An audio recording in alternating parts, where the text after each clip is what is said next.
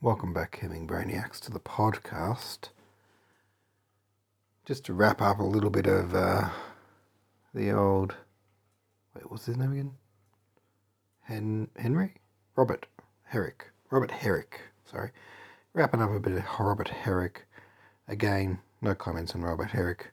I think we're all Robert Herricked out. I did drag this on too long, I apologise. I should not have split Robert Herrick up over six days. I originally intended to do it over, you know, three or four, um, but then I broke it up into smaller chunks just because I was holidaying and, and trying to keep things short for myself. So, with that said, I think we're ready to cruise on. I liked Robert Herrick. I think some of his poems were quite good. Um, and let's leave it at that. Today's poet, Francis Quallers, Quallers, Qualls, born 1592, died 1644. And this poem is called Divine Rapture.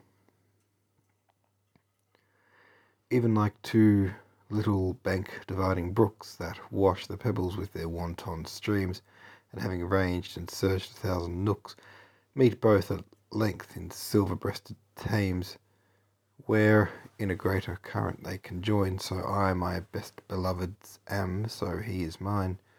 Even so we met, and after long pursuit, even so we joined, we both became entire. No need for either to renew a suit, for I was flax and he was flames of fire. Our firm united souls did more than twine, so I my best beloved am, and so he is mine.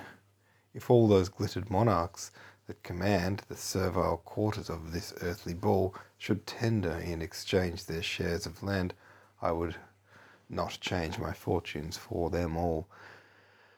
Their wealth is but a counter to my coin, the world's but theirs, but my beloved's mine.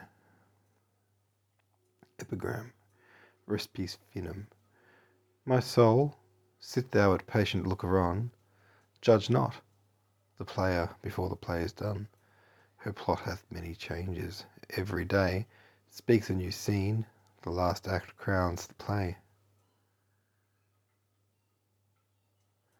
I dare say we've just had our first female poet, if I'm not mistaken. Very interesting. All right. Well, folks, I'll see you on the discussion forum and I'll see you tomorrow.